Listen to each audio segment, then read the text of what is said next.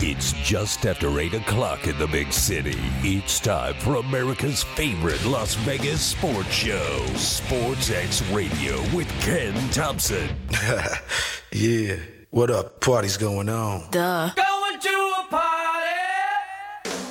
Sports X Radio with Ken Thomson is brought to you by Panish Shea Boyle and Ravipudi. Trial lawyers that get results. Visit PSBRlaw.com. Steiner's Pub, a true Nevada style pub with three locations one on Cheyenne, one on Buffalo, and one on the south end of the strip. Steiner's Pub. We love this place. Preventative Diagnostic Center. Book your non invasive scan today for peace of mind. Visit pdcenterlv.com. Rob Ritchie, Farmers Insurance, 702 335 5744. 702 335 5744. Laborers Union 872. The builders of Allegiant Stadium and the Las Vegas Ballpark, home of the Aviators. Promodirect.com. Use K 10 for a 10% discount on your promotion items order. Promodirect.com. And by William Hill Racing Sportsbook, America's leading racing sportsbook.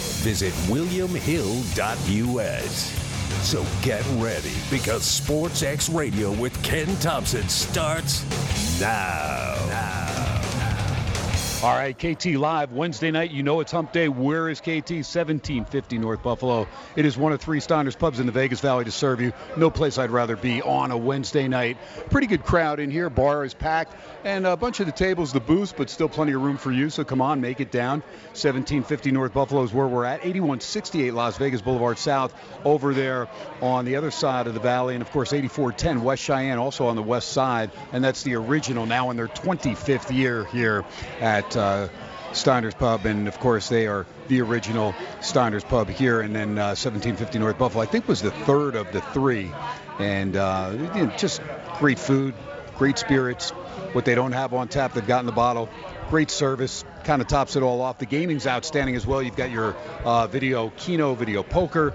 It's all there for the taking and uh, great service. That's what kind of tops it off at all three Steiner's Pub locations. I was talking to Roger Sachs uh, about that today, and uh, of course Roger oversees all three Steiner's Pub locations, and you know that's something he's really proud about is that the service is top of the line. He's got a lot of people, a lot of employees at all three locations that have been there for a long time they make pretty good money, but uh, you know it's that chemistry and good camaraderie, and always enjoy myself at all three Steiner's Pub locations. But really, it's been you know on and up. About 14 years here. I was talking with Roger this morning, and says, "Yeah, it's been about 14 years. I think I took a little hiatus there when I was over at Legacy Stadium, and I missed some Wednesdays there. But overall, it's been a long time and it's been a great relationship with Steiner's Pub. So come on down. If you don't make it down to the one that I'm at on Wednesday nights, go to 8168 Las Vegas Boulevard South. That's right there at Windmill or 8410 West Cheyenne. And again, top of the line on the food, 24 hour kitchen, uh, homemade soups, homemade salad dressings, and then just a very diverse menu. And the service, like I said, is impeccable. Great show in store for you as always on Wednesday nights. Marc Lawrence, Playbook Sports, going to join me in just a sec. Coming up at about 8:35, 8:37, right around there. Art Dice 21, Arthur DiCesare, Westgate Superbook. Stopped in and saw Art today. And uh, then hour number two, my good pal from the City of Angels. He is Chuck Hayes, and Chuck, of course, uh, he and I go over a lot of things uh, as far as the AFC West because he covers the Chargers. NFC West, he covers the Rams. USC, he, uh, along with Coach Harvey Hyde, they do the USC Trojan Report right here on KDWN on Saturday nights. We get into the Trojans, the UCLA Bruins, and both those teams in the mix as far as the Pac 12, along with the Oregon Ducks, as far as potentially having a shot to make it to the college football playoff. Real quick, college football tonight, action continues. Uh, Mid American Conference, Northern Illinois on the road beats Western Michigan 24 21 in a pick 'em game. Game stays under the total. Central Michigan, great comeback, beats Buffalo at home 31 27. They actually went off a three point favorite, but do get the cover on the opening and closing number. Total was 54. Game does get over as uh, a lot of points by Central Michigan that second half 31 27, hits 58. Meanwhile, 40 to 6, Kent State. They've been struggling and hadn't covered a spread in a long time, but they beat up on my good pal Brad Powers, his alma mater, Bowling Green, getting pummeled. Falcons go down at home to Kent State 40 to 6. Tons of games in the NBA. I'll get to all of those later on right now at the half. Kings lead the Cavs 69-58, and the Clippers had a big 14-point lead, but it's down to two at halftime. They lead the Lakers 54 to 52 on the ice. Uh, just one game going after one. Minnesota at Anaheim, no score. I'll get you the other three finals. And there were five games. Uh, no, there was probably about 12 games in uh, college basketball. Of course, college basketball starting up with 100 and some odd games on Monday. And uh, boy, my head was on a swivel getting involved in a bunch of those games in game wagering. But uh, we'll talk a little Raiders with Marc Lawrence and uh, also with Art Dice and Chuck Hayes. And Marc, got to ask you real quick Jonathan Abram let go by the Raiders, picked up quickly by Green Bay. And I know he maybe was a guy that, uh, you know, didn't fit in with Coach McDaniels. But I still think Jonathan Abram has potential to be a big time player. I know they didn't want to pick up that second contract. That's the one that's going to cost you some pretty good money. And so Clelin Ferrell and uh, you know, uh, Jonathan Abram, uh, neither of those guys getting that second contract. I do think Josh Jacobs will end up getting that second contract from the Raiders. But uh, Marc, overall, surprised as far as the Raiders. I mean, two and six out of the gate. It's been woeful here. Uh, the you know, atmosphere here in Vegas is not good as far as not only, you know, Raider fans that are coming out. A lot of them come out from California, uh, season ticket holders for the game, and uh, just just not happy. And for a team that only lost five games in 60 years, when they had a lead of 17 points or more, to have already lost three of those 17 point leads this year in eight games, it's mind boggling. Yeah, it's a lot of a train wreck going on out there right now, Kenny, in your backyard, and uh, not good, obviously, for Raider Nation. And these moves that the Raiders have been making, it appears to me, correct me if I'm wrong, but it appears to me like there's some house cleaning going on from the Mike Mayock draft years and I think they want to kind of bring their own crew in there and not have to live with the contracts that were paid out for these football players. Just just aren't producing. So some work to be done for the Raiders for sure. All right, uh, plenty, plenty of games, uh, college football, and of course NFL. Marc, your take coming away from the two big SEC games. LSU taking care of business on Bama and Georgia, very dominant. And I was rather surprised with Tennessee on the lack of innovation from an offensive coordinator turned head coach in Josh Heupel.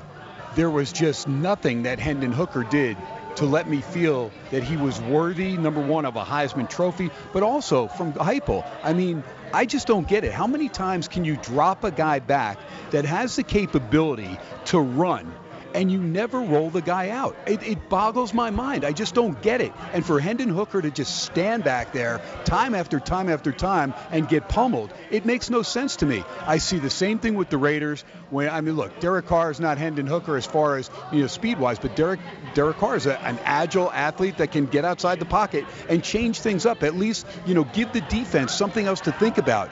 And for me to watch Tennessee as well as Hendon Hooker played against Alabama, this was a guy that you know did nothing on his own was almost and he's and he's 25 years old. I mean, he's not a kid. So I mean, you would think after getting sacked time and time again or hurried or pressured that you would take off and do something different. And I never saw it. Never saw the screen passes really evolve consistently. Never saw him roll to the right, roll to the left. Even when he was in trouble, he waited too long and then everything congested and he went down most of the time or, you know, just threw the ball away. So I thought a, a just a pathetic performance by Tennessee and it's funny the way that the college football playoff has worked out to where Tennessee, of course, was vaulted up to number one, which still gives the SEC an opportunity to get two teams in the top four. They know what they're doing, Mark. I'm telling you, uh, you can say conspiracy theorists, but when Tennessee got that number one spot, because they're on the same half as Georgia, both coming from the East, they know that if Bama went down or if that team from the West has a two has two losses, which is you know highly probable, uh, you know whether it's LSU uh, you know, if Bama can get back in or whether it's Ole Miss, you know, it just it, it's still set up where there's a chance that Tennessee can still get in, even though they got dominated by Georgia. That, oh, by the way, touchdown to make it 27 13 makes it look a little better. But, Marc, that should have been a 35 point game. Now, that was a one way street, that football game, Kenny. And uh, what I can say is the points you mentioned were, were were spot on about the Tennessee performance in the football game. It wasn't nearly as close as the final score indicated, and you're never good when you look uh, as you look in a bad in a bad performance like Tennessee put forward there. You can pick out the things that weren't right. Maybe Hooker should have rolled out on his own rather than sit back in the pocket. Who knows? But the bottom line is they got beat by a pretty good football team, that being the Georgia Bulldogs, who went into the game looking to make amends for the fact that they got uh, posted up as the number three team in the initial college football poll ranking, number one in the other polls, but number three in the college football playoff ranking. And they ended up uh, taking care of that right away. So they sit number one now, clear across the board in all three polls. All right, yeah, and their defense definitely looked the part, no question about it. They hemmed Hooker in and did a real nice job there. All right, USC plays a Friday game against Colorado look, they were without Jordan Addison, Mario Williams, their two best receivers. They've missed them for a couple games now, and there's a good chance they could miss on Friday as well. They're very deep at the receiving corps end of the day, Colorado comes limping in, and this is not a good Colorado team. So USC shouldn't have a problem, but it's a big number to lay. 34 points, Marc Lawrence, at the Coliseum. I think you still get a pretty good crowd because SC and Caleb Williams are both involved. Number one, potentially getting to the playoff, and Caleb Williams right now sitting, uh, according to a lot of people that I know that have Heisman votes, sitting right there at number two, number three, right there. Was that a really an ideal situational spot for USC, Kenny? Uh, not only is it uh, laying a ton of points, which they've they're not very good laying big lumber. I think they're one and five to the number of the last six times they laid 20 or more points. But they've got more importantly UCLA up next and Notre Dame behind them. They've got bigger fish to fry to cook on down the road looking past Colorado. And the question here is will they play down to Colorado's level? Because Colorado's level is really only surface. It doesn't go deep at all. It's right on the surface. Uh, they handled Colorado in Boulder last year. They beat them 37 to 14 with an easy win and cover here. This could be a bad letdown spot for Southern Cal playing down to the level of the Buffalo. All right. All right, I was going to say uh, Notre Dame very impressive in their win over Clemson. Now they go to Annapolis against Navy. Could be some inclement weather there.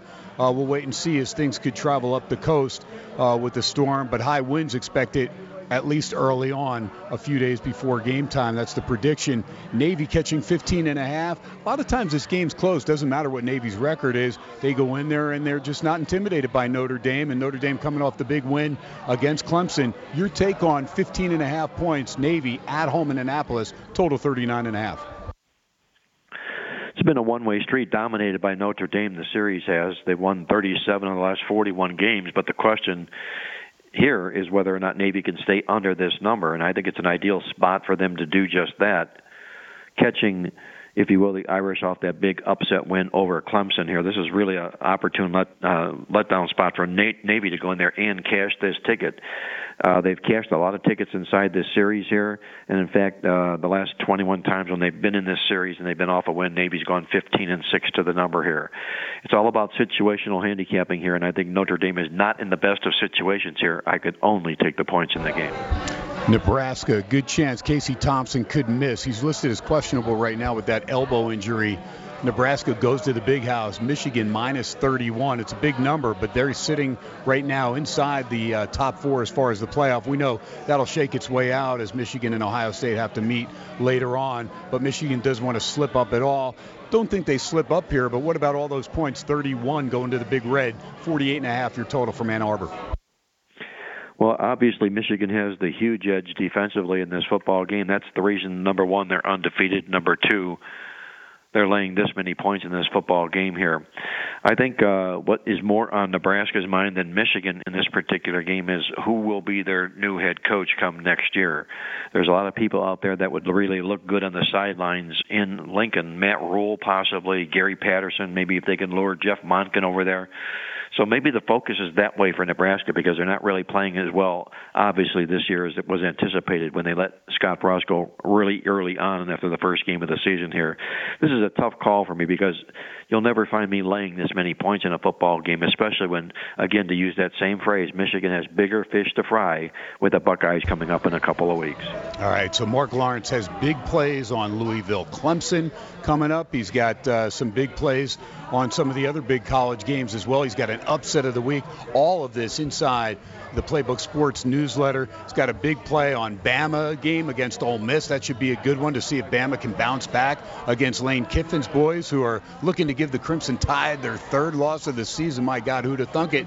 And then he's also got a big game with Arkansas and LSU, and how impressive LSU was. Jayden Daniels been playing outstanding ball. So we're not going to get into those games, but there's a bunch of other good, solid college games and a bunch of NFL games. We've got four teams on the bye as far as the NFL, but it gets real interesting this time of year. What about Kansas State? Because Martinez did come back. They go to Baylor in Waco. Baylor minus two and a half, 53. Well, Ken, Baylor's playing some pretty good football right now, Kenny. They were the team that was targeted because they won the Big 12 championship last year. Got out to a little bit of a stutter step to start the season, but they appear to have hit full stride coming into this football game. But I'm a huge Chris Klieman fan here. I love this football team. I like the way they play. Uh, you know, although they beat me in a in a bad way against TCU, but TCU's handed a lot of people bad losses for those that were trying to fade TCU in games this football season here. I like Kansas State in this football contest here. I know Baylor can clinch a Big 12 championship if they run the table going out, but Kansas State can also be in the mix in the run here as well. I think they match up real well with Baylor in this football game. We call the upset in the game Kansas State to beat Baylor on the scoreboard. All right, so I just looked, and I don't want to be the spoiler alert, but I just looked because we're on the same page as far as Illinois. Illinois comes off a loss against Michigan State. Tucker's guys go in there with all the shenanigans that went on in the tunnel against Michigan, they were just looking to get back on the field, those that were not suspended, so that they could at least focus on an actual game instead of all the other stuff floating around East Lansing, and they went in and they took care of business against Bielema's guys in Champaign. Illinois stays home. Purdue comes a calling, but Iowa really shut down Purdue, and that was impressive. But their defense is similar to Illinois, to where that defense usually controls the game, to, unless they're going up against somebody like Ohio State. Illinois at home against Purdue minus six and a half, and we're on the same page on this one, Marc. Yeah, Illinois, Kenny, surprisingly, is one of only three teams in college football this year that have won the yards in every football game they played. They're also the number one ranked team in the country in total team defense and scoring defense. So there's a lot of boxes to check when it comes to handicapping this Illinois football team this year in this game in particular. And I think that's where the huge edge is uh, on the defense for Illinois. Maybe they haven't cashed as many tickets as they should have with all you know all these credentials that I'm talking about that they own, but in matchups like this, big football games, uh, I'm going to lean to Illinois in this football contest here. I still think they're flying under the radar, even though they put up all these great stats and uh, having a surprise year this year. And I like course, Illinois to get the win and the cover here. There you go. And of course, up in the Northwest at Autzen Stadium, one of the best home field advantages on the West Coast for sure. Oregon minus the Baker's dozen, 13 and a half actually, 73 your total against Washington and Kalen DeBoer's Huskies. We know the team's capable. They play, play their best ball in Seattle. Uh, and that's a lot of points to give in that rivalry. It's like a border war over there with Oregon and Washington. What's your take on that one? We know how good the Ducks are at home. We saw them take UCLA out by 15 at home. But this is a little different when you get the Washington schools and the Oregon schools, those two states right next to each other. What's your take? Oregon minus 13 and a half at home against Washington. I think uh, Washington's too good of a football team to lay two touchdowns into, regardless of who's laying it inside that Pac-12 conference here. Uh, they got out to a really great, strong start to begin the football season under Kalen DeBoer. They've leveled off a little bit here, but the fact of the matter, Kenny, is they're winning games an average of 139 net yards per game.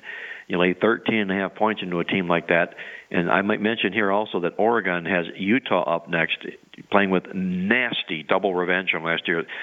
Utah took them out in the regular season, and Utah beat them in the Pac-12 championships perhaps Oregon might be caught looking ahead in a game like this. Even if they're not, this is too many points to lay into a good Husky team. I like Washington plus the points here. All right, so the Falcons at Carolina and Atlanta let one get away last week had an opportunity to take care of business at home but couldn't get it done. Now they lay two and a half on the road against Carolina, 42 and a half your total. And Walker, PJ Walker, being uh, replaced by Baker Mayfield last week in the game. Mayfield came on and looked pretty sharp. Your take on this one, Panthers at home. It's not like when they. Uh, you know, made the trade of Robbie Anderson that, uh, or they fired Matt Rhule that this team just kind of threw in the towel. They're still playing rather hard, and it's good to see. I like to see a team, you know, regroup together. A lot of those guys don't know, you know, with the new regime coming in, if they're even going to be part of that roster. So they're playing potentially for their jobs. Falcons minus two and a half, 42 and a half. I don't know if Atlanta should be favored. Well, I don't know if they should either, Kenny. They've only won the yards in one contest they've played, but the reason they're favored here is Carolina is an absolute mess. I know they won a couple of football games after the big changes were made there, the trade of McCaffrey, uh, everything else going on there. But they've gone to P.J. Walker as the quarterback, and he really, really stunk the joint up last week. Uh, three for ten for nine yards and two interceptions. Uh, are you kidding me? Now here comes Baker Mayfield in relief, and he lights it up. Baker Mayfield, uh, really, really 14 out of 20 for 155 yards, and two touchdowns, no picks. And what does Steve Wilks, the head coach, do? He announces he's going to start P.J. Walker again this week. It doesn't make any sense at all to me. Mayfield's your man moving forward here. I don't understand what this is all about. I think it also blows the mind of the Carolina football players here as well. I'm going to default with a small lean to Atlanta just because of the mess that's going on right now with the Carolina Panthers. All right, he is Marc Lawrence, Playbook Sports. Big plays from Marc Lawrence in the Seattle Tampa Bay game. Should be a fun one. Also, Cleveland and Miami, that's a big play, and Green Bay and Dallas. So, those three, we're not going to talk about those games. You can get those from Playbook Sports. But, Marc, what about the Raiders? I mean, here's a team we talked about that's uh, limping into a home game against Indianapolis. And, you know, at the beginning of the year, when you're looking at games, there's, you know, a game where you're thinking Matt Ryan and Indianapolis are going to be battling Tennessee for the AFC South. And then, of course, the Raiders, they're going to be in the thick of things, made the playoffs last year, going to be battling probably Denver, the Chargers for that second spot behind Kansas City in the AFC West. Things just haven't panned out for either one of these teams. Raiders have gotten a lot of money because of uh, the firing of Reich and uh, just the problems going on over there for the Indianapolis Colts. Your take with Jeff Saturday taking over the Colts against the Raiders here at Allegiant Stadium. Raiders up to a six point favorite. Well, I don't believe Raiders should be a six point favorite right now, Kenny. This is a matchup of a two train wrecks colliding going head to head here. We all know about what's going on with the Raiders here. The utterly unbelievable second half performance they put up last week. It was incredible that they could blow a lead like that to Jacksonville, no less, but have to rebound coming back here. I think personally that if a new head coach, a first year head coach, is fired in the course of this first season, it will be Josh McDaniel. McDaniels. He's not on the same page with the players here, and it was evident. We saw that again for the third time, as you mentioned, blowing three 17 point losses this year. Now we can't make a case too much of, for Indianapolis here. I don't know what's going on with that program here right now. The quarterback situation eroded with Matt Ryan being relieved of his duties. Sam Ehlinger is in there right now. I don't know what they're doing if they're tanking for uh, the number one pick next football season.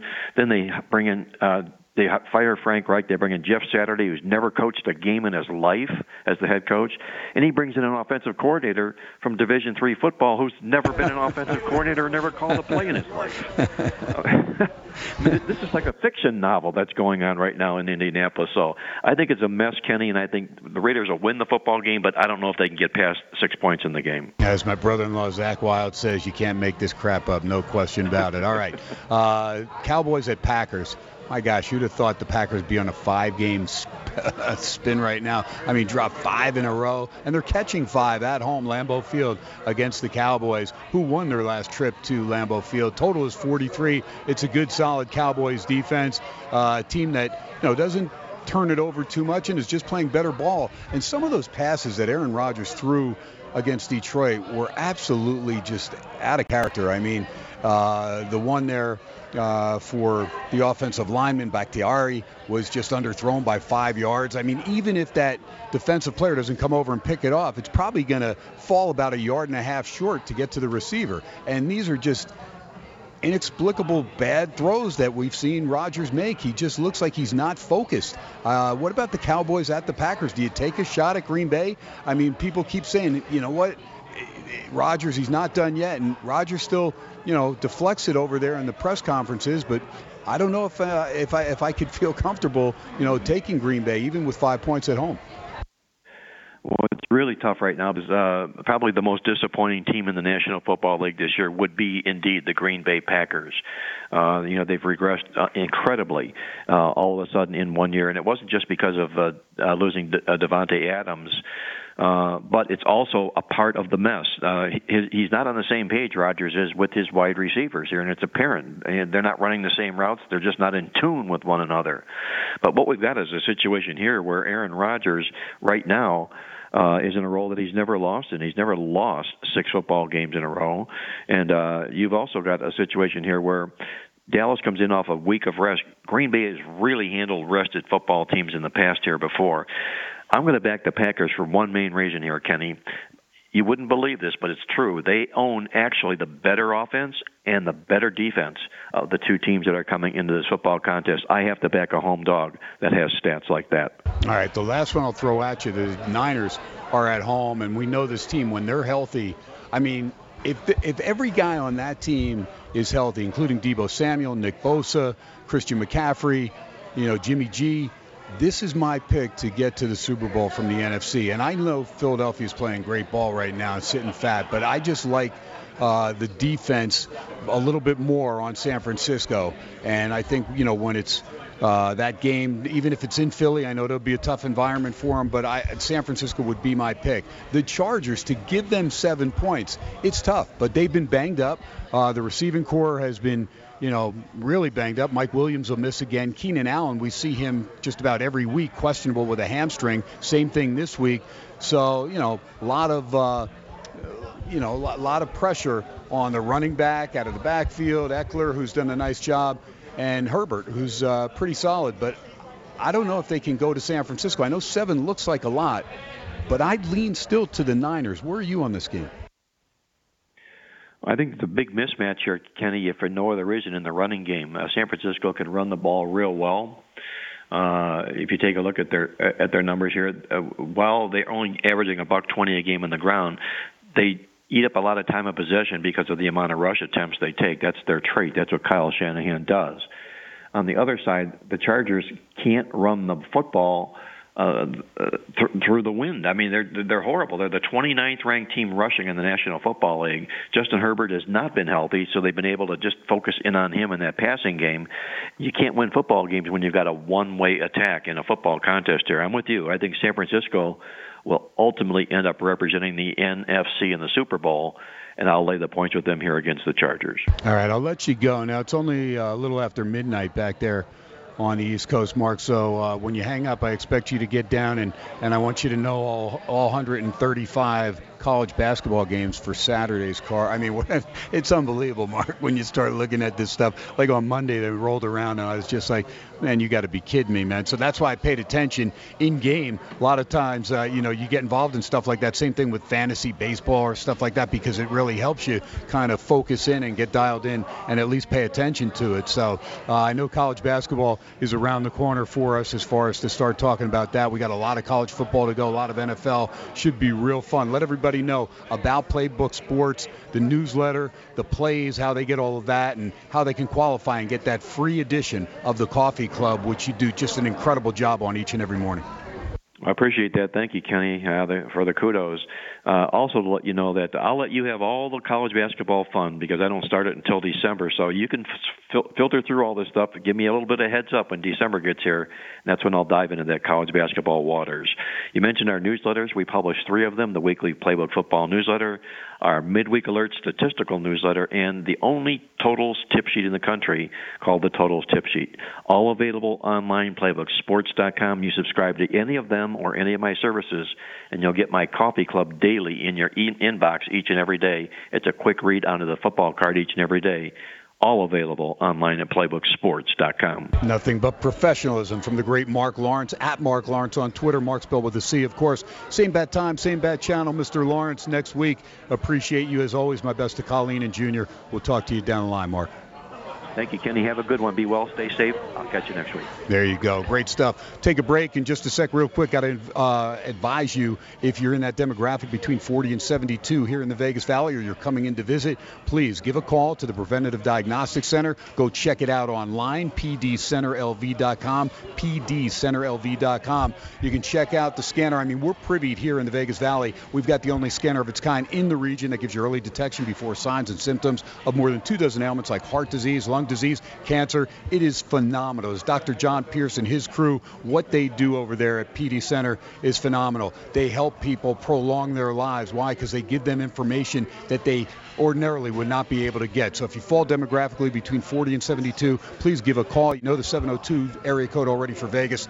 534 7900. 534 7900. 534 7900. You let them know Ken Thomson Sports X Radio sent you. They'll set up that free educational consultation. They still continue to roll out the incredible deal on the heart CT scan and calcium score. It's $125 to get that information. Guys, find out, make sure that Widowmaker's not clogging up. Don't need any of you to have a massive heart attack. Like I told you, had a good buddy, just had a heart attack, had three stents put in his heart. I mean, you never know and this is a, a, a, gentleman that's you know barely over 60 so you never know uh, when that heart you know can give out. So you want to make sure you have that information and to get that deal the heart ct scan and calcium score for $125 that's a $600 value. And then your significant other is absolutely free so a $1200 value total for $125 when you're there they'll explain to you how you can get all of your organs checked out. It is really outstanding. Comfortable scan takes just a few minutes and then you get a detailed report from a board certified radiologist just a few days later. I know you see the TV commercials rolling around the Vegas Valley. Don't just write down the number and not call. This could be a matter of life and death. There are people that are connected there and work there because their lives were prolonged because they found out that they had cancer in early stages and were able to combat that by getting with their physicians after finding out that incredible information pdcenterlv.com, 534-7900, 534-7900. Take a break, come back with my main man, Arthur DiCesare, Westgate Superbook, Art Dice 21. Follow him on Twitter, at Mark Hoke Show. You follow my good pal Mark Hoke. Mark produces my show, of course, and do not forget the Mark Hoke Show, Sunday mornings, 8 a.m. to 10 a.m. right here, 720 on the AM side, 101.5 on the FM side. We are live, Steiner's Pub, 1750 North Buffalo. Come on out and see me live from Vegas. 101.5 FM, 720 AM KDWN. You're listening to Sports X Radio. I'm Ken Thomson. I'll be right back. I've seen shame, the kind that comes from mistakes, the kind that won't go away. When I turned around, they were right there to remind me. I've seen regret, the kind that messes with your head the failures and the can't forgets. But standing here now, I'm thinking God, it's behind me. Cause I've seen nail scarred hands reach out and wipe it all away. Yeah. Now I see grace. Hallelujah.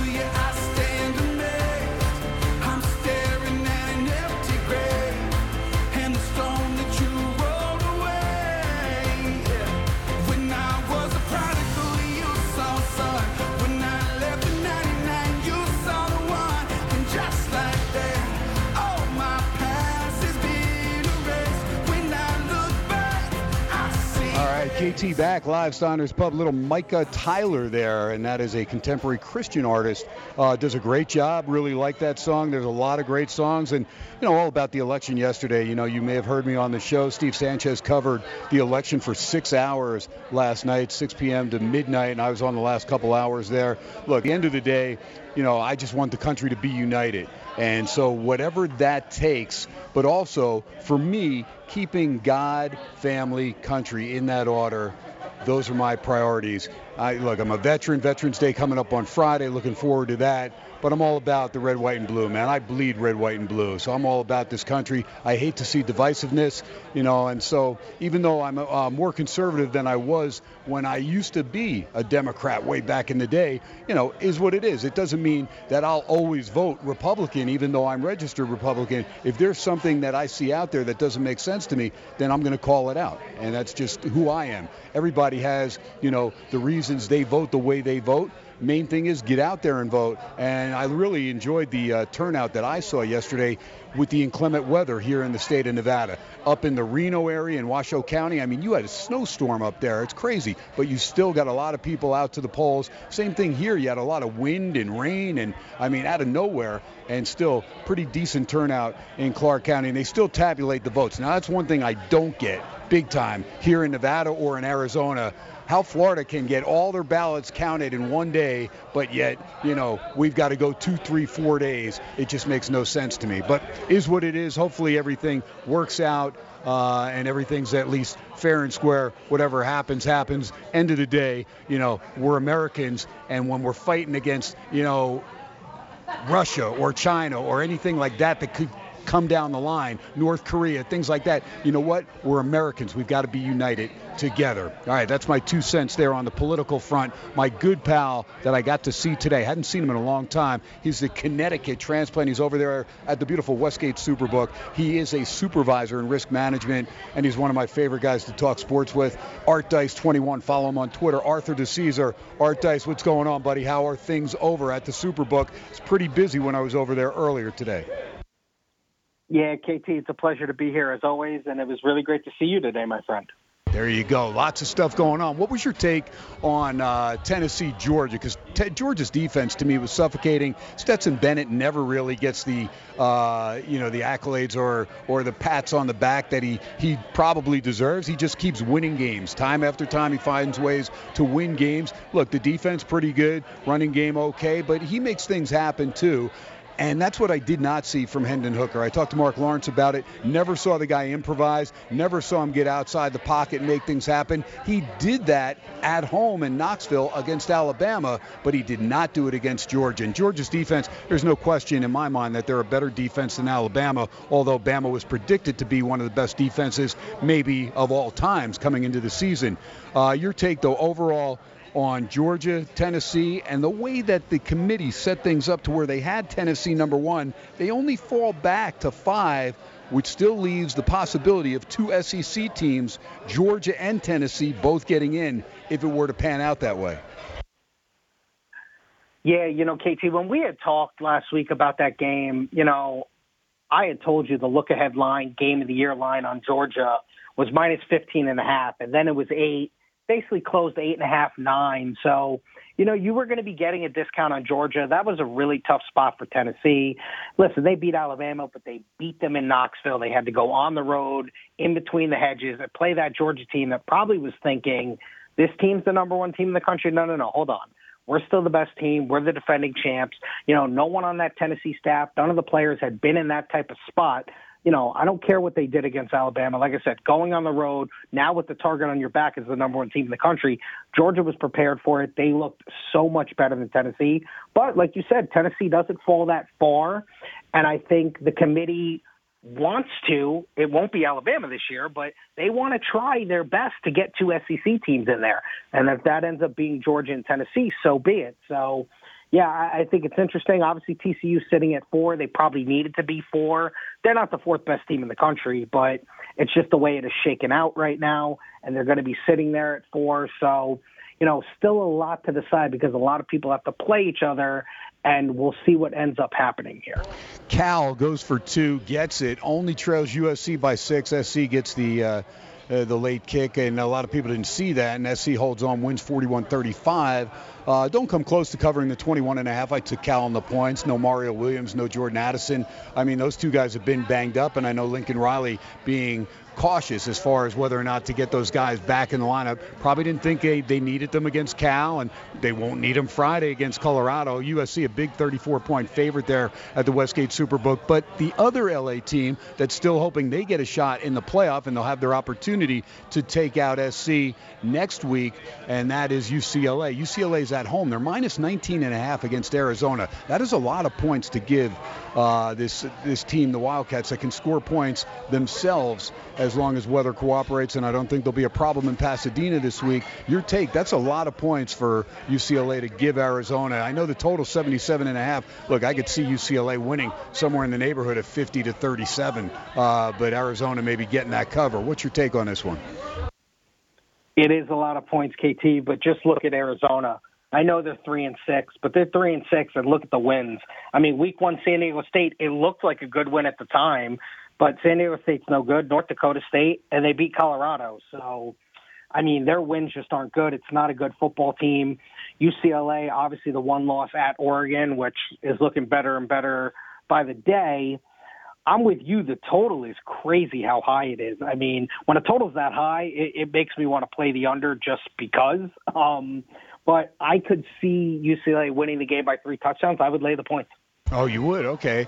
I'll look at Arizona there, plus the points. So we'll bang heads on that one. Let's move on down. Uh, Alabama, do they lose their third game of the year? I mean, this is just crazy. I mean, I did have LSU last week, and I was glad that Jayden Daniels was able to play the way that I had seen him play in a couple other games. Now, didn't play a great game against Tennessee at home. Uh, didn't play, you know, an outstanding game in the opener against Florida State on Labor Day, but he has really settled in and he mixes it up, mixes it up really nice. And uh, you know, the way they scored on that first play in overtime after giving up the seven, you knew based on the Labor Day game where they're like, oh, you should have gone for two instead of kicking the extra point, which the kid misses. Uh, he's like, all right, Brian Kelly's like, all right, here we go. We're going for two then. And so I thought a good move there, and it was a perfect pass. I mean, in college, if you go down, doesn't matter if you're not touched, that's it. That pass had to be good enough to let the player fall into the end zone without going down prior to. It worked out. They got the win. Man, that is uh, that is a big time game. What about Bama and Mississippi now? Lane Kiffin's guy is going to try and hand the Crimson Tide their third loss. And Ole Miss at home plus 12, 64 and a half. I don't think their defense is great, but I think their their offense is good enough to put points up on Bama. I'm not sold on Bama, especially on the road. You lose 20. I mean, you win a game 20 to 19 against Texas. I mean, then you barely escape against Texas A&M, who's you know banged up, and they're in Tuscaloosa in a revenge game for you. So I, I don't want to lay double digits with this Alabama team when they're playing a quality opponent. You said it, KT, and nobody else wants to either. This game has seen limited action. Nobody wants to lay the points with Alabama, but at the same time, people don't even want to take the points with Ole Miss. I think maybe the play is what you said. Both teams will go up and down the field. Maybe over 64 and a half is the move. Um, you said Alabama could have lost to both Texas teams. They have two losses. They could easily have three or four. Uh, the thing is, Saban has been good against his assistants. He's good against Kiffin. Obviously, Alabama is way better than Ole Miss. What's the motivation now for Alabama? I mean, highly unlikely they make the playoffs. I guess some real shenanigans would have to happen, but there's no way they're going to get in. So it's just been a game that has really not attracted a lot of bets so far. There you go. And Ole Miss, they still have their sights on, you know, some type of miracle getting into the, uh, you know, the the playoff there against, well, not the playoff, the uh, conference championship against Georgia, but they'd need some help uh, big time because LSU has been able to handle those head-to-head games, you know, outside of losing that game to Tennessee, which hurt. Their other loss was to Florida State, as we mentioned, so that was a non-conference game. Uh, moving on down, Georgia's at Mississippi State. They're minus 16 and a half, and I'll tell you, look, it's not a great Mississippi State team. Uh, Bama beat them 30 to six that game in Tuscaloosa, but Mississippi State actually outgained them 293 to 290 in that game. There's something about Georgia when they went on the road to Missouri, and they were very fortunate to win that game. I had Missouri in game plus, uh, 23 points, and then I ended up taking them on the money line, and they nearly got there. So it's not that I think uh, Georgia is going to lose the game because I don't, but I think the cowbells are going to be loud, and I think if Mississippi State can just get through the first quarter and be within one score, I think this game will be a lot closer than people think. I know Georgia was dominant, but remember, they were at home. They were all geeked up for Tennessee. This one is somewhat of an exhale there for Georgia. And if they don't watch it, hey, look, Rogers can move that ball enough. Mississippi State can take care of business at home. Look, Leach is going to be, you know, playing with house money. He's going to pull some things. Look for a fake punt or things like that that can happen. And Georgia Kirby Smart's going to have to be leery. Your take on this one? I'm going to take Mississippi State plus the 16 and a half against that highly vaunted defense that didn't look so good when they were in Columbia, Missouri. I don't disagree, KT, and this is the classic letdown spot. You know, Georgia obviously they play the biggest game of the week last week, biggest game of the year to date. They dominate. They look great. Now they got to go on the road. It's never easy to go on the road in the SEC. They proved that earlier in the year against a really bad Missouri team. Obviously, Mississippi State is a lot better. I'm with you. I think 16 and a half is too many. I think Georgia will just do everything they can to get out of there with, you know, a seven to 14 point type of win and just take care of business. So yeah, it's one of those two. Another game though, it's really not attracting that many bets, but you know, I, I think it's because of the high point total and people don't know what to make of, you know, what Georgia will be kind of like the mindset. Is it a letdown or is this team that just steamrolls through? But I would take the point. All right, so let's jump over to the NFL. Miami's got a big game at home against Cleveland. And again, the Dolphins getting Chubb, getting Wilson. Two big time moves on both sides of the ball for Miami. They sit at six and three. This Dolphin team's dangerous. I'm glad I did play their win total over. Now look, I didn't play as much as I did on the Raiders over there eight and a half, so I'm probably going to take it in the shorts uh, at the end of the day. But I like my over eight and a half and over nine tickets on Miami. Your take on this one with the Dolphins at home against the Cleveland team that comes off a bye right now? Miami minus three and a half, 48 and a half. Tricky spot there for the Dolphins against a good solid running game of Cleveland, and we know Nick Chubb can pick him up, put him down. Hunt's pretty good as well. What's your take? Yeah, definitely a team coming off a bye, a team that can run the ball, a team that can get after the pass rusher a little bit. Obviously, Miami is a really good team.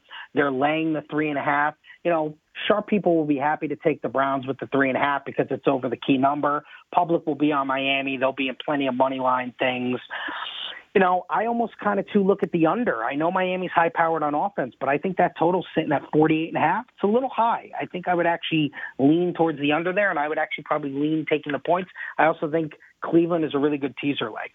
Eagles look to stay unblemished, look to go to 9 and 0. Monday night they're at home, they're minus 11 against a divisional opponent. They struggled for a little bit in Houston, found a way to get it done, keep their record unblemished, but did not get the cover there, laying double digits. Again, divisional opponents, look, they're not going to be intimidated. Washington, uh, Heinicke's a, a quarterback that at least can move the team and and uh, you know I think they feel confident that they're going to be able to score some points. But Philly, boy, I'll tell you what, that team's explosive and, and the defense pretty darn good. What about those Eagles? Minus 11, 44 the total against the Commanders at home on Monday night.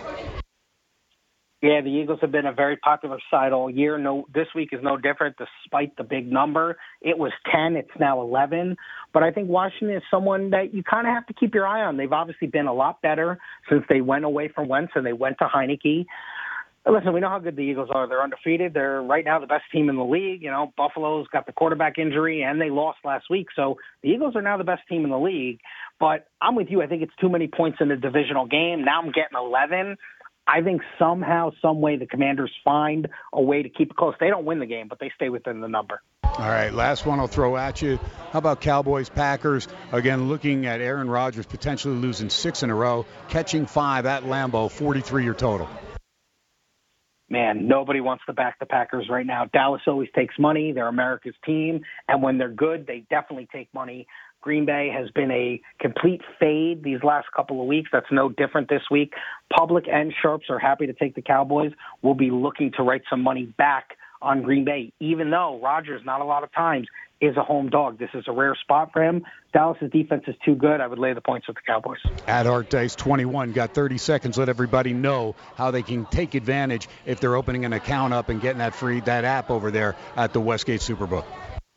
Yeah, this is the time, KT. You know, bet 100, get 100. It's basically a free $100 roll. That's for brand new app users. And if anyone ever needs any help getting that set up, you come down, you ask for Arthur Caesar at the Westgate Sportsbook, and I'll be more than happy to help. Outstanding. Hour number one in the books at Art Dice 21. We are halfway home. Chuck Hayes joins me. Hour number two. KT live at Steiner's Pub, 1750 North Buffalo. Come on down and see me. You're listening to Sports X Radio on 101.5 FM, 720 AM, KDWN. We'll be right back. Welcome back from halftime. It's just after 9 o'clock in the big city. Time to continue America's favorite Las Vegas sports show, Sports X Radio with Ken Thomson. yeah. What up? Party's going on. Duh. Going to a party. Sports X Radio with Ken Thomson is brought to you by Panish Shea Boyle and Ravipudi. Trial lawyers that get results. Visit PSBRlaw.com.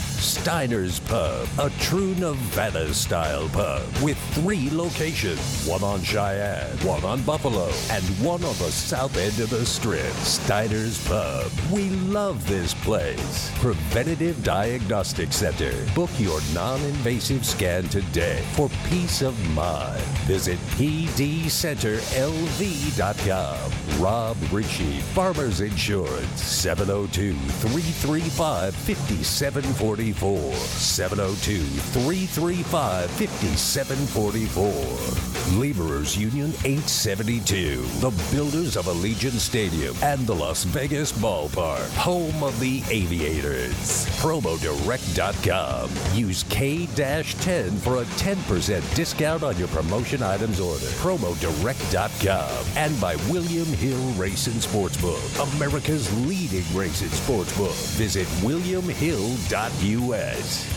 So get ready because Sports X Radio with Ken Thomson starts now. Ah, it does. KT hour number two, Steiner's Pub, 1750 North Buffalo. One of three in the uh, Vegas Valley to serve you. 8410 West Cheyenne, also on the West Coast. That's the original, on the uh, West Side, I should say. That's the original. Now in their 25th year, and then 80 uh, 8410 West Cheyenne, then 8168 Las Vegas Boulevard South, right there at Windmill. Uh, that's the one in between. If you're uh, on the Boulevard over there, in between South Point and Mandalay Bay, right there at Windmill and uh, of course 1750 North Buffalo inside the Albertson, Albertson Shopping Center right here, also on the west side. So all three establishments, 24 hours, great food. Again, you want to get breakfast four in the afternoon, you can do that. It's a great setup, especially for those of you in the industry uh, that work maybe graveyard or swing shift, and you know you're looking to get something good to eat, and you don't want to just get some bar food or you know some quick drive-through great places to go. All three Steiner's Pub locations, and just a, an incredible menu, very diverse. Uh, you know, last week I had the New York steak with the mashed potatoes and asparagus, which was outstanding. Uh, great salad dressing. The homemade salad dressings, homemade soups are really, really top of the line. I mean, lamb chop appetizer started with that tonight. Then I had the the burger. They have like three or four different burgers, and you can customize your own burger. But the onion rings are outstanding. Homemade onion rings here as well, and just really, really good. So I'm always kind of content when I come on air. That's why I get here early. I'm usually set up by about 6:15, 6:30, and uh, then wait until about 8:05 to jump on the air. And then Wednesdays, it's just a great time because you have Marc Lawrence right there, Playbook Sports. Then you go with Arthur DiCesare over there, Westgate Superbook. And then hour number two, I go about 45 minutes unplugged with my good pal Chuck Hayes. Chuck, of course, with Coach Harvey Hyde, part of the Trojan Report Saturdays, 9 o'clock p.m. right here on KDWN and SC with another game, only this one will be on Friday. So Chuck and, and Coach Hyde will actually be able to focus in without having to worry about the actual game going on. Sometimes SC is playing a night game and they've got to focus in there and uh, also do the show why they're focusing in on the game as it's happening. So it's a Friday night game at home at the Coliseum against Colorado. We'll keep eye, an eye on that. A big spread with SC minus 34 points in that game on the Westgate Superbook line. Uh, let me get to the Richard Badge and Findlay Toyota out of town scoreboard real quick, and then we'll bring Chuck Hayes on. Lots of games going on, and uh, two in the NBA right now. The Clippers have pulled away. That two-point halftime lead is open back up to 12. 5:42 to go. 101-89. Clips lead the Lakers. 111-110. Kings lead the Cavs. Cavs dropping their last game, but they're 8 and 2 on the young season. 111-110. 4:22 to go in the fourth quarter. That game's going to fly over the total. Now it's tied at 115 apiece with 310 to go. So the game has already gone over all totals. Let's go back to the top in the NBA. Denver 122-119 knock off the Pacers. Game does get up and over the total. Blazers win a road game in Charlotte. Go all the way West Coast, East Coast. Take care of business. Game stays well under the 221 and a half, but the Blazers actually went off a one and a half point favorite. It was the Mavs at the Magic, and how about Orlando winning at home 94 to 87, taking care of business. They were eight point dogs. They win it by seven. Game staying well under the total. Raptors north of the border beat up on the Rockets, but only by seven. They were laying 10 in that game, so they do not cover. Game does get over the total by a point. Closing total was 224. Game hits 225, 116, 109. Nets, you need a win in a bad way. What do you do? Eh, you invite the Knicks to Brooklyn. My Knicks getting crushed again. I can't even call them my Knicks anymore. I'll root for them, but my gosh, that team absolutely disappointing year in year out. Now they're only five and six. Nets do get to five and seven with the win in Brooklyn at the Barclays Center, 112 to 85, blowout city, minus three and a half for Brooklyn, and the Nets take care of business easily. Game staying well under the total of 220. Celtics pound the Pistons 128-116, or I'm sorry, 128 to 112. They win by 16, which is key because they were laying 11 11, got bet up to 13. So you get that covered. Game flies over the total. Jazz win in Atlanta 125 119. Made sense. The Hawks coming off dealing Milwaukee their first loss in their last game. 125 119. This game also getting up and over the total. And the Hawks four point favorites. Jazz, nice little money line play there. Grizzlies on the road come back from a deficit and beat San Antonio 124 122. Very entertaining game there. San Antonio catching five and a half at home, though, does get the cover as they lose it by just two 124 122 in a game that also gets over the total. Suns win at Minnesota 129 117. Wire to wire win. They were actually two point dogs in the game took care of business by 12 in a game that flies over the 224. And Milwaukee comes back and knocks off OKC 136 132. I would think that game probably went overtime, and uh, Milwaukee wins it by four. They were actually catching one in this game, so it might have been uh, somebody out of the lineup there for the Bucks to be a dog.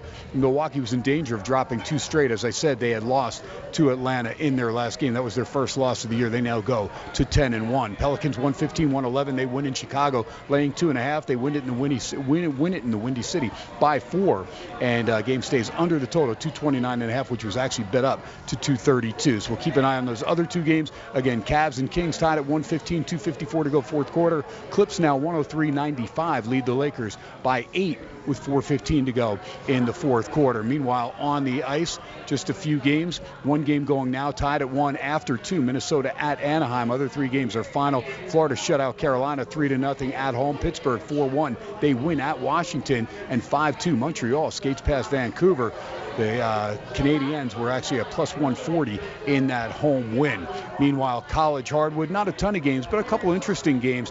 Wright State in double OT, they lose to Davidson 102 to 97 as Steph Curry's alma mater. The Wildcats take care of business. McKillop, I believe, is still coaching there.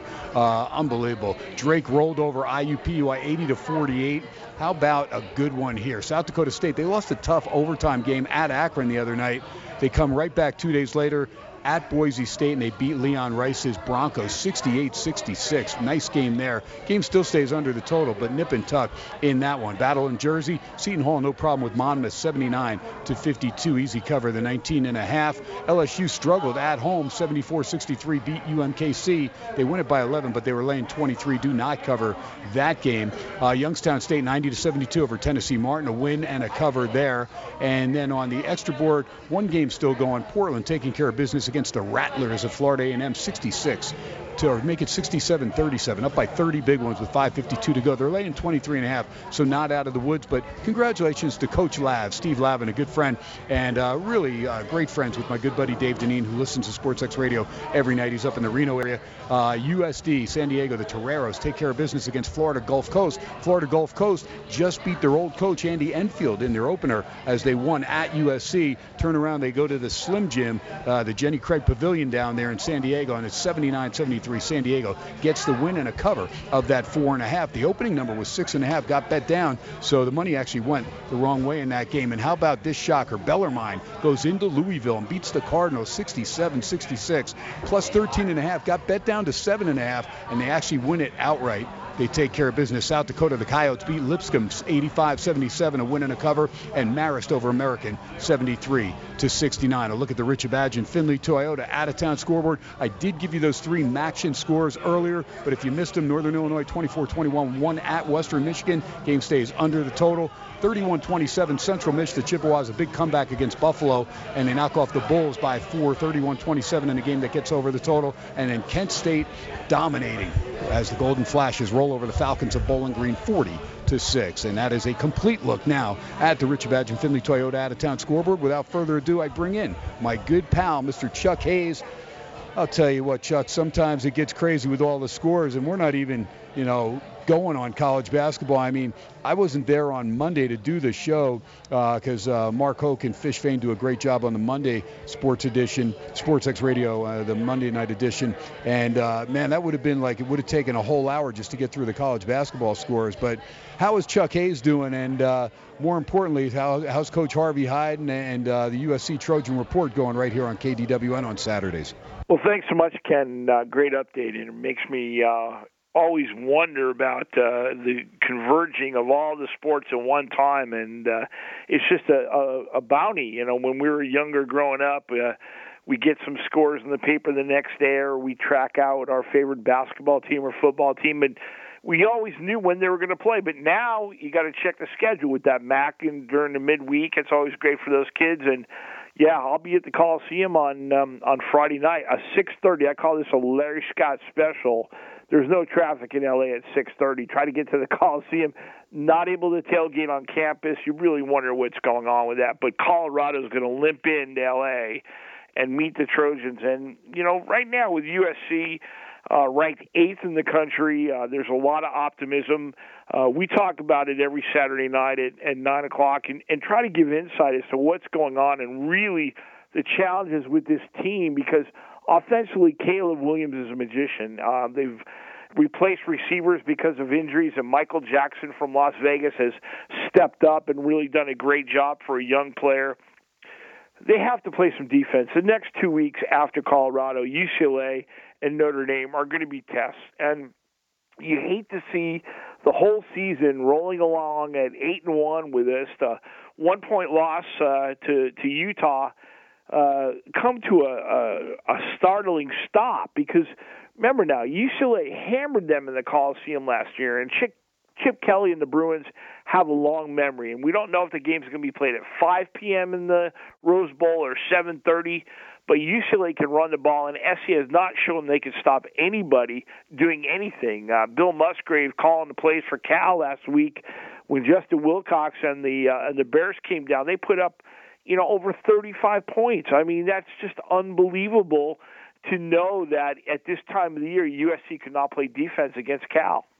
Yeah, well, I mean, and, and banged up on both sides of the ball. You talk about Mario Williams and Jordan Addison being out on the offensive side of the ball. I mean, Gentry's been playing hurt. Uh, go forth. I mean, those guys are banged up again this week. It's it's tough. I mean, you've got to make sure that you know you've got some depth on the defensive side of the ball. And that's been a problem for Southern Cal. So they go into a bunch of these games. They know they have a uh, Heisman front runner in Caleb Williams. And one thing I like about Caleb Williams is something that I did not like about Hendon Hooker last week when he went to Georgia. Now, look, I know Georgia's defense is probably the most formidable defense in the country. There's no question. But you still have to do things to try and keep the opposing defense off balance, especially when you don't have time in the pocket. And I talked about that earlier uh, as far as uh, with my two guests in the first hour that I never saw Hendon Hooker make any adjustments, never use his legs to get outside the pocket. And that just drives me crazy. And you would think somebody like Josh Heupel, who's, you know, a former quarterback, uh, an offensive guru, so to speak, at Central Florida, now taking over at Tennessee, that you would do something to get Hooker outside the pocket. I get it. It's inclement. It's raining. You know, it's it's you know, you know, but both teams are playing with the same conditions. You've got to take advantage of your strengths. And it used to drive me nuts when I saw Michael Vick you know, they're trying to turn him into a pocket passer. Look, I know you can throw the ball. I know you can throw it a mile. That's all well and good. But for you to be the complete dynamic quarterback that you need to be, you've got to use your legs as well. And that's what irks me about Derek Carr because he never does it unless he's forced out of the pocket. I never see him, you know, take the initiative to run. I want to see somebody that's athletic, quarterback wise, that if things aren't going well and your pocket's not holding up the way you expect it to, that you do something different. And I did not see the adjustments by Tennessee. Now with USC, with Caleb Williams, he improvises, and he probably improvises better than any player that I've seen in the country, and that includes Bryce Young, that includes you know some of the other quality candidates that are going to be up there in the running for the Heisman, and that's that's what I like about Caleb Williams. He he's going to make things happen. Now sometimes he gets a little cute, especially when he gets over to the sidelines, and he better be careful because someone's going to ring his bell when he tries to tiptoe. I think you and I talked about that about three weeks ago when he gets in and tries to take that extra yard. He pretends like he's going out of bounds, then he goes, ah, and I'll take two more yards real quick with the two steps. Somebody's going to tattoo him and probably not going to get called for a late shot, or even if they do, their coach is going to go, all right, that's okay. I'll give you, I'll take the 15 yards just to, you know, get in the kid's head a little bit. What's your take on Caleb Williams? Number one, his chance to get the Heisman Trophy, because I know you said SC, well, you know, Lincoln Riley probably pushing for that, but he put up another 364 touchdowns, no interceptions. I mean, the kid has been outstanding when you look at the statistics, and like you mentioned, with the SC defense being as porous as it is, he's going to have to put up big numbers, especially to beat UCLA, Notre Dame, and potentially Oregon if they meet them in the playoff.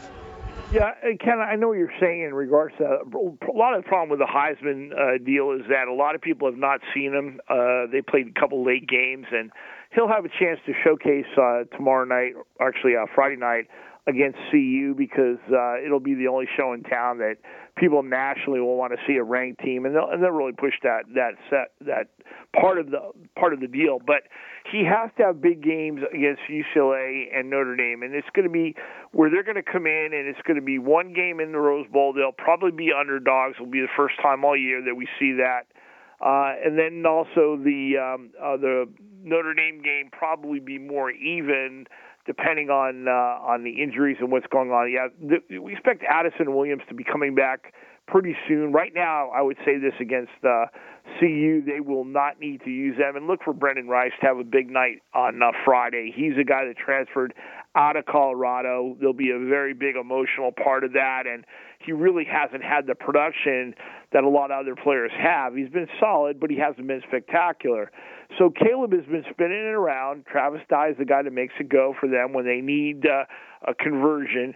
Uh, he's been running the ball a little bit more. They got under center down by the goal line, and he just he's just been making plays. But defensively, they have to find some answers, some stops, because it's just you cannot play uh, catch up or in a in a trading scores uh, this late in the year. Against CU, not a problem. They're going to roll on them, but uh, really, Ken, the, the the two big tests are coming up. Okay, so UCLA They've got a home game against Arizona. Now, Arizona's dropped a bunch in a row, but they put up points in most of those games. Got held to 20 points against Utah. Still moved the ball, but just couldn't get it in the uh, end zone enough times to hang with the Utes. We know the Bruins beat the Utes at home in Pasadena, but at the end of the day, this is an Arizona team that can still, you know, score. And uh, you know, when we look at you know some of the games, you know, they put up 37 on Southern Cal. Uh, they put up 39 at Washington, lost 49 39. So we know the team's capable of scoring. UCLA better not take them lightly. And I'm not saying that, uh, you know, Arizona's got the, the horses to, to beat UCLA, but they can score. And Charbonnet's, you know, he's banged up. He missed last game. He's questionable for this game with that calf injury. And I don't know if uh, Chip Kelly rushes him back in this one. What's your take on UCLA as far as maybe not the outright game uh, to win or lose, but what about all those points they're laying to Arizona? Because I think that's a boatload of points to give a team that can score. We know de is a very solid quarterback, and I just you know wanted to get your take there because Arizona, again, a team that put up 39 in Seattle, and that impressed me. There only lost the game 49-39, and again the Bruins laying you know a boatload of points right now, and the line as I look is 19 and a half, total 77 and a half from Pasadena. Well, obviously the the bookmakers think there's going to be a scoring contest, and you know Jedd Fisch has really had a uh, season here to really do what he wants to do, and they have a lot of players from Southern California. They've got a lot of coaches on their staff. Uh, Johnny Nansen used to be uh, at SC and also at UCLA, and then Jedd, of course, uh, Jedd hired DeWayne Walker. Uh, the former defensive coordinator at UCLA, and you've got uh, um, Pete Carroll's son Brennan, who's uh, the offensive line coach. So you got a lot of Pac-12 guys, and they believe in what they do offensively. Now maybe they don't stop people, and you know, again, it's a classic. I guess what we call a trap game because you know that UCLA is looking ahead to play SC. They want them. There's no doubt. They look at the rankings and they see they're ranked 12th and they beat Utah, they know that that's uh, that's not so cool because SC lost to Utah. So whoever's watching the uh, scoreboard and how that works in regards to the poll uh, missed that one outright. So you got a dangerous situation. UCLA needs to put Arizona away early and not let them hang around. Uh, you know, ASU got into a scoring contest with them, and uh, you know they they had to play their best offense and really probably go a lot harder in the desert than they wanted to. They wanted to put that away early. But again, ASU did not stop. And I believe that this is going to be the story behind Arizona because Fisch has nothing to lose. This this whole season has been an opportunity for him to mold this football team and create some belief that hey, guys, we may not win this, but what we're going to do is we're going to be competitive. We're going to play our tails off, and we're going to get what they say is they're going to get some reps on film because we are going to be a better football game, better football team in a, in a year from now. Yeah, it'd be interesting to see uh, how these two games shake out uh, as far as the point spread. Again, SC laying a boatload of points. UCLA laying a bundle as well to a team that can move the ball in Arizona. Uh, when you look at UCLA's schedule uh, with Arizona, then SC, and then they close at Cal. And then you look at SC's, uh, you know, schedule. Of course, the Friday night game at Colorado. The good thing for them is they have an extra day to prepare for that game at UCLA, and then they get Notre Dame at home. And we know Notre Dame; they've been, you know, a team that's played really well in big games. We saw the game against Clemson last week, and we know they opened with Ohio State. They didn't win that game, but you know that was a game that they they hung in, and a lot of people thought they were going to get blown out. So even though they've lost some quality players, including their uh, starting quarterback Buchner early on in the year, they still have uh, come to play, and you know whether it's Drew Pyne or whoever it is, uh, you know, they're still showing that they're capable in the trenches of hanging and potentially knocking off USC. But USC's got to have that mentality, the one game at a time cliche. We hear it all the time. But UCLA, the same. They can't take Arizona for granted. You can't look ahead.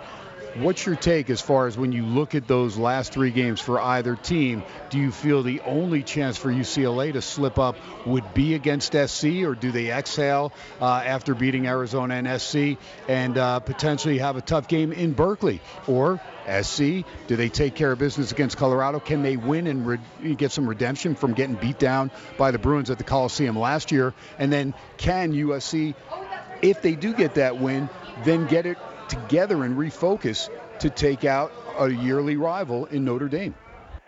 Ken, if their defense played better, I would have a lot more confidence going into UCLA and Notre Dame. But they aren't. They're they're not going to be able to change that quick. They're not going to get healthy right away. And again, it's going to be one of those things where every year when SC was dominant, they had great defenses. That's always been the case, whether it was Pete Carroll or John Robinson or John McKay or even back in the days of Larry Smith and Ted Tollner. They all had great defensive players. I mean, the linebackers and the safeties and uh, the D line that they had. This team is thin. Uh, Tuli Tuipulotu is really carrying it on his shoulders and he's lining up five, six, six different places during the game. They've got him basically working as a rover now, uh, changing defensive fronts up, and they do get turnovers. That's one thing. They play hard, and Coach High talks about this a lot. And when, when you listen to our show on Saturday night, you'll hear him talk about why it is that they're successful in turnovers because they compete, they hit hard, but a lot of times they're not in good positions. And as he details, they play a lot of people in the secondary. And when you talk to DBs that are playing in nickel or dime uh, coverages, you like the same group of people. At SC, there's a change in a turnover. Uh, a lot of it because of injuries, a lot of it because of players getting healthy. That you have new people emerging, uh, but I'd like to see them get a little bit more uh, basic on defense and blitz a little bit more and play coverage. And uh, because ultimately, right now, they've just been getting beat every way they turn. So you got to go back to your basics. And again, you know that UCLA can run the ball. SC can't stop the run. You know Notre Dame can run the ball.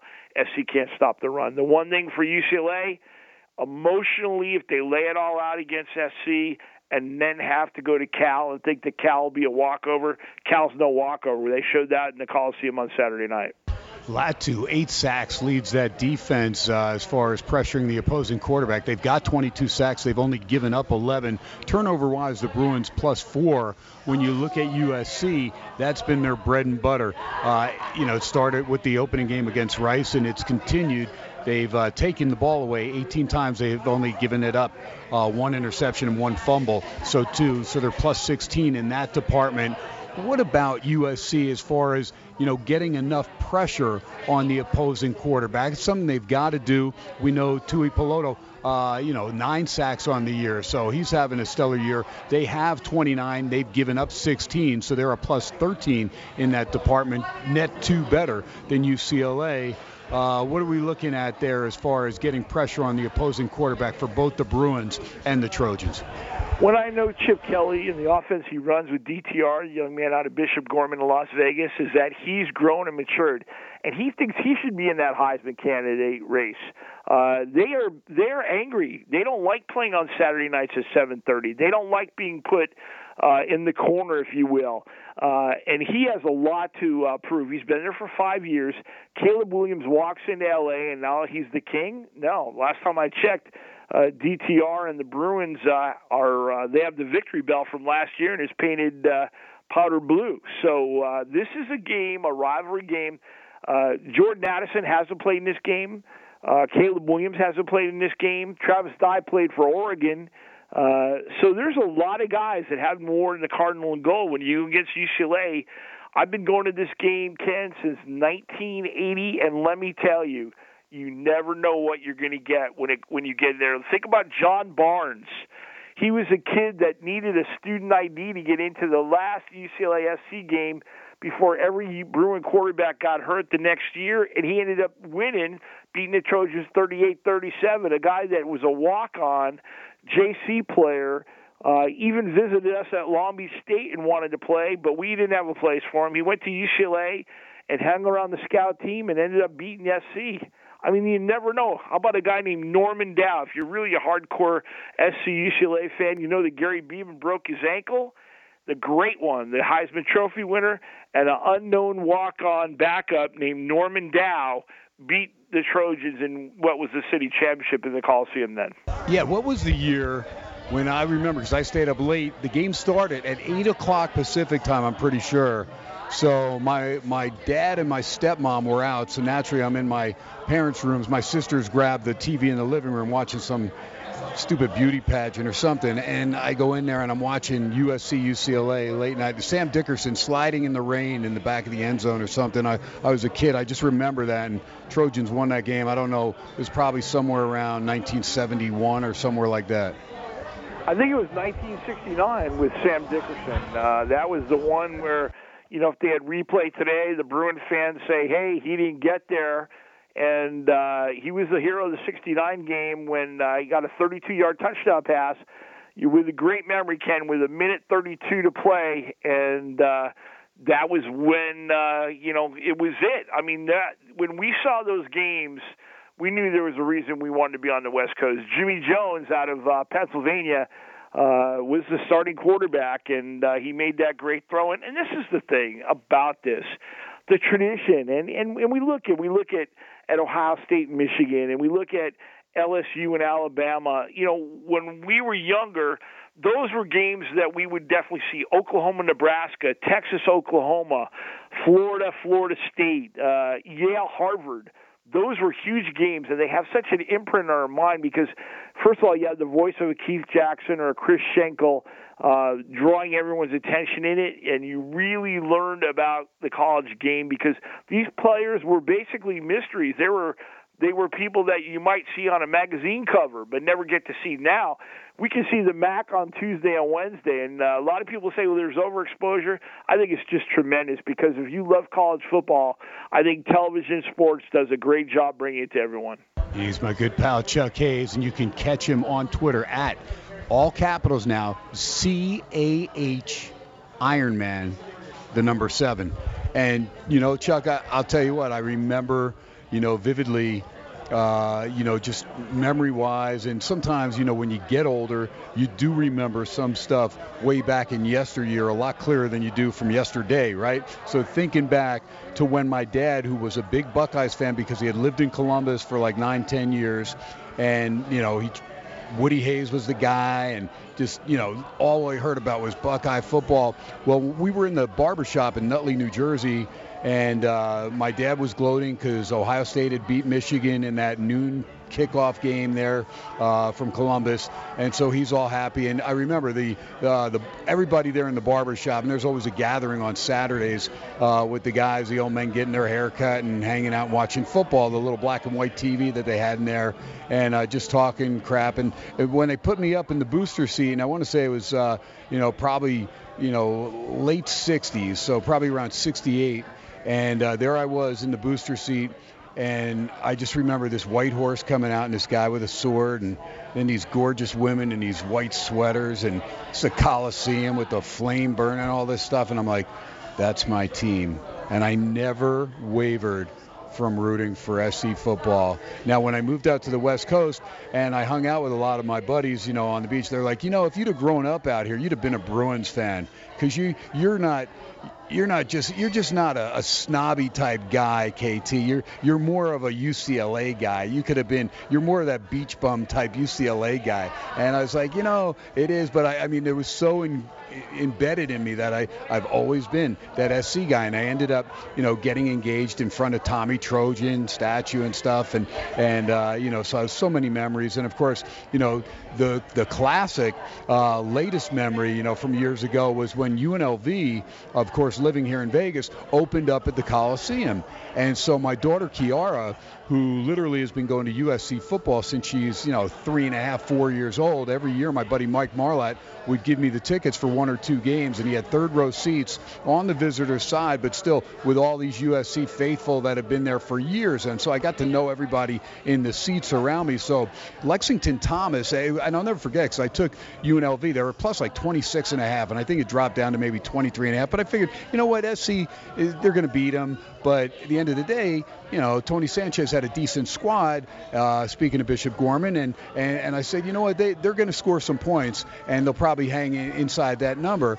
And so there we are, Chuck. We're in the third row, and all of a sudden Lexington Thomas busts one, and it's in the third quarter, and it's like a you know SC's only up by like nine at the time, or maybe maybe even seven or eight, and uh, Lexington Thomas gets the first down, and then he's in the clear and I'm like just going, oh my God, he's going to take it to the house, right? And he gets across midfield, and now he's at the 40. So all of a sudden, Kiara, my daughter, stands up and she's like, go, go, go. And then, so he's in the, he's like probably around the 10, 12 yard line. He's going in, no one's near him. And all of a sudden, she stops. She realizes what she's doing, and she reaches around. She looks down at me and she goes, I'm still in my seat, and I'm going like, what the heck? And all my friends, the SC guys that have seen little Kiara since she's four and a half, now, now she's a teenager, and she puts her arm on my shoulder and she goes, oh, Dad, I'm sorry.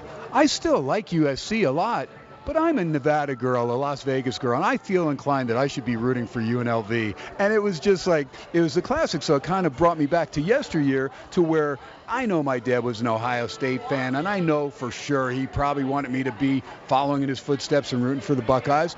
But there was a reason that I became an SC fan. And I think my dad appreciated the loyalty that I had. So you mentioned Keith Jackson. I remember they had that half hour college football show, you know, and on the East Coast because there weren't a lot of West Coast games. And we'd get to see SC, you know, maybe twice a year, the Notre Dame game, and of course the UCLA game. And maybe sometimes there'd be another late game sometime during the Pac 12 schedule, or well, Pac 8 back then, uh, you know, to where they may be on. And, uh, you know, so you waited for that little 45 second clip of them on that college football show on Sunday mornings with uh, with Keith Jackson and uh, and McKay, I think did. I, I, can't remember. I think it was Keith Jackson. But it, uh, you just waited for that little clip, and I remember watching. You know, that's how I knew Ralphie the Buffalo. I remember they're in Boulder and and they're they're playing, and there it is, Ralphie the Buffalo running around and, and just crazy stuff, man, that you remember. Uh, but you know what? There's something about college football and tradition, and and and you know, so that I gave my daughter Kiara. I said, Kiara, you know what? I'm so proud of you because you stood up for what you felt in your bones at the time, even though, you know, dad wanted you to be that USC fan. And she is. She's still, you know, still to this day, she'll watch SC football all the time. But it was just that year, UNLV was pretty pretty decent squad, and uh, she was there. And it was, you know, even though we were in LA, all of a sudden she had that go, go, and I'm just like, I'm sitting there going like, what's going on here? And and I, I my mouth was just rude because all my buddies are looking at me like, what's wrong with your daughter, man? What the hell's she doing?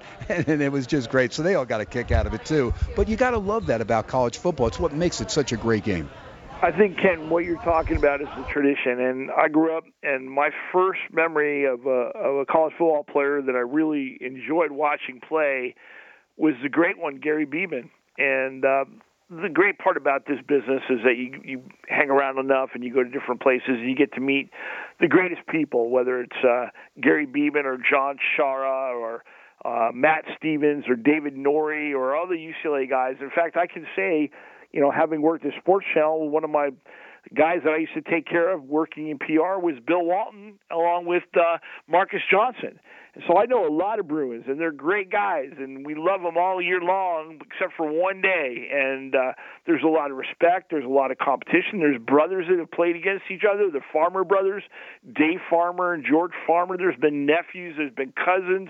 Uh, one of the things that one of my great friends at SC when I was an undergrad was Mosi Tatupu, the late Mosi Tatupu from Punahou High School in, in Honolulu, mm-hmm. and they lived uh, all together off season uh, Manu Tuiasosopo, uh, in an off-campus apartment off of Olympic, midway between SC and UCLA.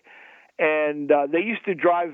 Back then, uh, college students had summer jobs, especially football players, and a lot of them worked uh, driving beer trucks or beverage trucks. And uh, let's just say some uh, several cases of Heineken during the course of that summer. Uh, found their way to their apartment, and they used to have an end of the summer party before training camp where every UCLA football and SC football player was there. And I'll tell you what, I, there's some great stories about that, but that's the city championship. Yeah, I'll tell you, I love it, man. That is just great stuff. Uh, boy, I, I, mean, you and I could just exchange stories forever. You know, both of us growing up on the East Coast, but falling in love with West Coast football. And the cool thing about being on the West Coast is that you go to bed and all the games are over. And I mean, it's it's kind of cool, and you can still get to bed at a decent time. Now, if you're taking the Hawaii game, you're not getting to bed till after midnight. But you know, on the East Coast, it's three in the morning. You know, so I do enjoy, you know, that because I used to hate waking up and, and even grabbing the Sunday paper and, and grabbing the sports section from the Radley's mailbox, you know, next door across the street and slipping it in. I'd fold it up into a square and then slip it in my pocket. And I could hear Mr. Radley, God dang it, that kid, he gave me the paper. There's no sports page again. It's like finally figured it out. It was Thompson at least two days a week taking his sports page. But, uh, you know, I hated when you opened up the uh, sports page and it had that little N in parentheses for like night game And I was like, you know, I hated that. Like, gosh dang it, man! I just wanted to score. It's like, and you get that night game. But that's the cool thing about being on the West Coast is all those games are over, so you're able to go to bed. And like you said, you know, the reporters and a lot of the people that do vote, whether it's for Heisman or even uh, you know first place votes for you know play, they, they don't you know get to see these players. They may be able to go back now much easier and, and, and watch highlights and or you know tape the game and watch it back. Uh, but you know, I always thought that the West Coast and and the coaches and the teams they got they got kind of shafted. Uh, the Bruins, you mentioned the Bruins. I got to go back to just somebody I just wanted to give a shout out to. Uh, you know, I, I thought one of the most awesome coaches year in year out for UCLA was Terry Donahue, and I had a lot of respect for that man. He was just a special coach, and uh, as much as I I love USC football. I always respected UCLA, and I always felt like we were going to SC was going to lose when we played Terry Donahue. Just reflect on him as a head coach. Well, he was class. He was um, a walk-on at, uh, at UCLA. Played defensive uh, nose tackle. He was from Notre Dame, Sherman Oaks. And it's funny, um, two of his teammates, two of his best friends, I coached for at Glendale College. Jim Sartoris, who was the head coach, who played at um, at uh, University of Washington, running back, and uh, John Sacudo was the defensive coordinator. He went to Fresno State, and Terry Donahue was uh, one of their best friends. And uh, Coach Donahue was just pure class. I mean, that was the guy that epitomized uh, what a college coach was. I I know that he didn't have that great a experience with the 49ers and but as a as a college player and as a college coach, he represented what UCLA was about. And they had great players. When you think of Troy Aikman transferring from Oklahoma and Jonathan Ogden and Freeman McNeil and uh, just uh, Jerry. Um, um, I'm thinking about the the linebacker, uh, a three-time All-American. Robinson, Jerry Robinson, Jerry Robinson, Wally Henry, and Freddie Fastbuck, Freddie Mitchell, and uh, just you know all the great Bruins that are Southern California legends, and you know you look at what they did. They had a national footprint recruiting also.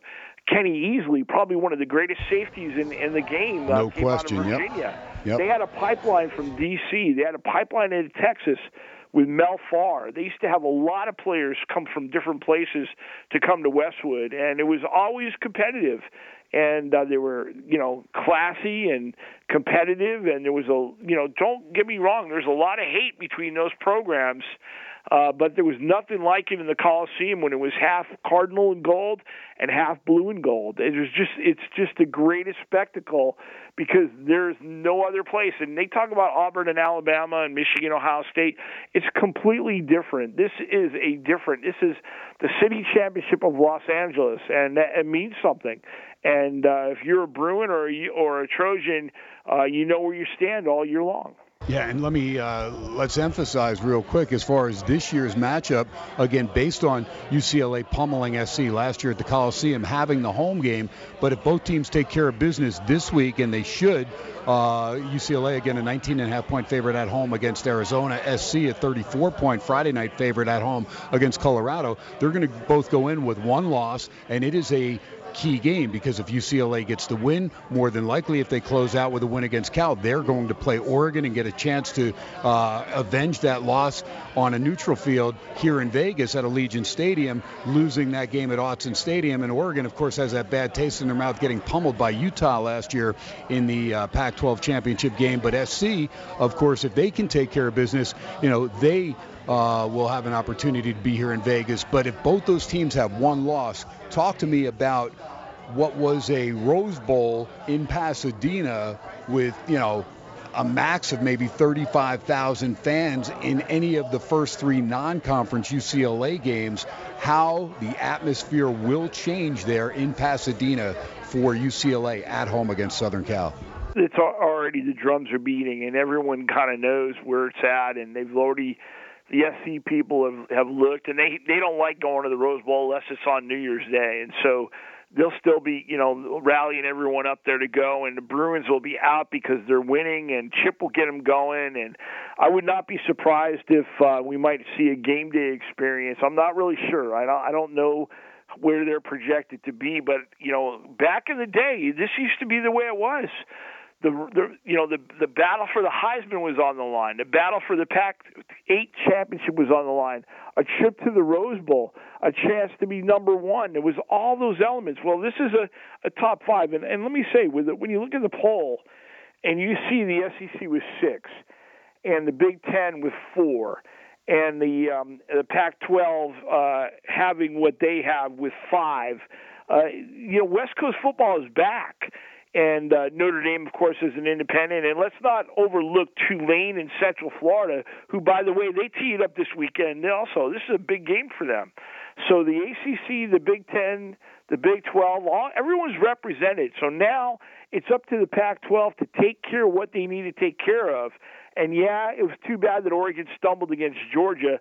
But when you look at Georgia and how they handled Tennessee, that's why uh, Oregon is number six. Yeah, so the uh, Ohio State Michigan game is on the 26th. So I would think, for all intents and purposes, game day's got to be in LA if both USC and UCLA only have one loss, because that will be, you know, for one of those two teams to get to that Pac 12 championship game. The only other game uh, that I saw that could actually pose a threat would be Baylor in Waco at home against TCU, and that would be based on TCU taking care of business this week in Austin against Texas. And a lot of folks, including myself, think they're going to lose that game. What's your take on that game, real quick? We got about you know five, six, seven minutes and stuff, and I'll, I'll throw some uh, some NFL at you real quick. But that was great just talking college football. But what's your take uh, with Texas at home against TCU, Texas team that you know nearly beat Alabama? That was a long time ago, and I think that's what uh, really exposed Alabama to where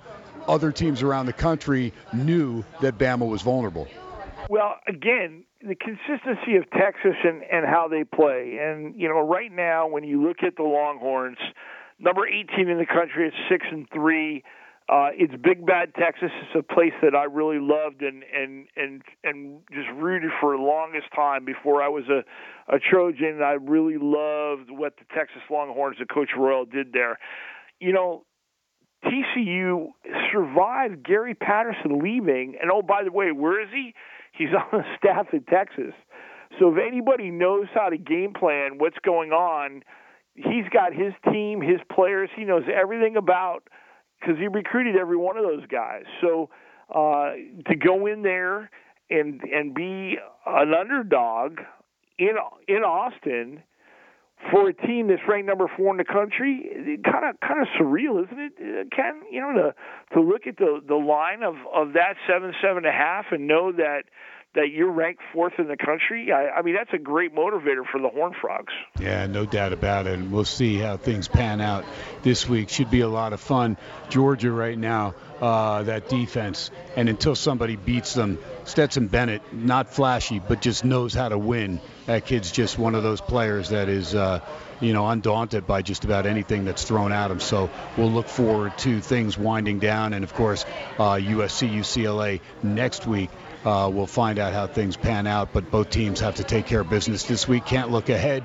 Uh, real quick, NFL wise, uh, Rams, Stafford banged up. Uh, Chargers, you know, don't know when uh, Keenan Allen's going to be back, but Mike Williams still on the shelf, and you know the Chargers got a tough game in San Francisco, and the Rams right now just treading water, just trying to stay alive. John Wolford is the backup. He'll get the the reps. Bryce Perkins is the uh, third team quarterback, who's really a player that is under uh, a lot of uh, development by the Rams. Don't don't think that that they wouldn't be happy with uh, with him if uh, something was to happen. Uh, we wish uh, Matthew Stafford the best. Uh, here's the number you look at: Cliff Kingsbury's one in seven against the Rams. I mean, that's just abysmal. Uh, I've got to really check out, and uh, hopefully I'll get a chance to see this. HBO's Inside the Season with the Cardinals. Want to do that before game time to see exactly what's going on between Kyler Murray and uh, and Cliff and uh, you know DeAndre Hopkins is as good as they get. You got to get more reps to him, and then you look at at Zach Ertz, a, a strong tight end, and J.J. Watt, who you know just brings it. Budda Baker. Uh, I'd say the Rams going to be in for an interesting battle if uh, they they can't play. Uh, they cannot run the football. Uh, last weekend, uh, you know, Darrell Henderson had 56 yards. That's the season high. Uh, they're relying on Cam Akers to come back.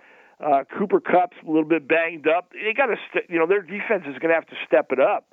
And uh, you know, their kicking game will will Matt Gay uh, has to get a little more uh, attempts. He's only had 12 field goal attempts on the year. He's made 11 of 12 they got to really slow it down and and get to get to Murray. So this is an interesting one, and I can tell you right now that the fan base is a little bit agitated and they're not showing up. And I'm not saying that the place will be filled with Arizona Cardinal fans because I don't think there's that many out there. There'll be a few, but uh, I would not be surprised if it's not as uh, well attended as it has been in the past. And again, when I say that, it's no disrespect to the players. They've just been really banged up. Their offensive line is hurt, and they haven't been able to run the ball.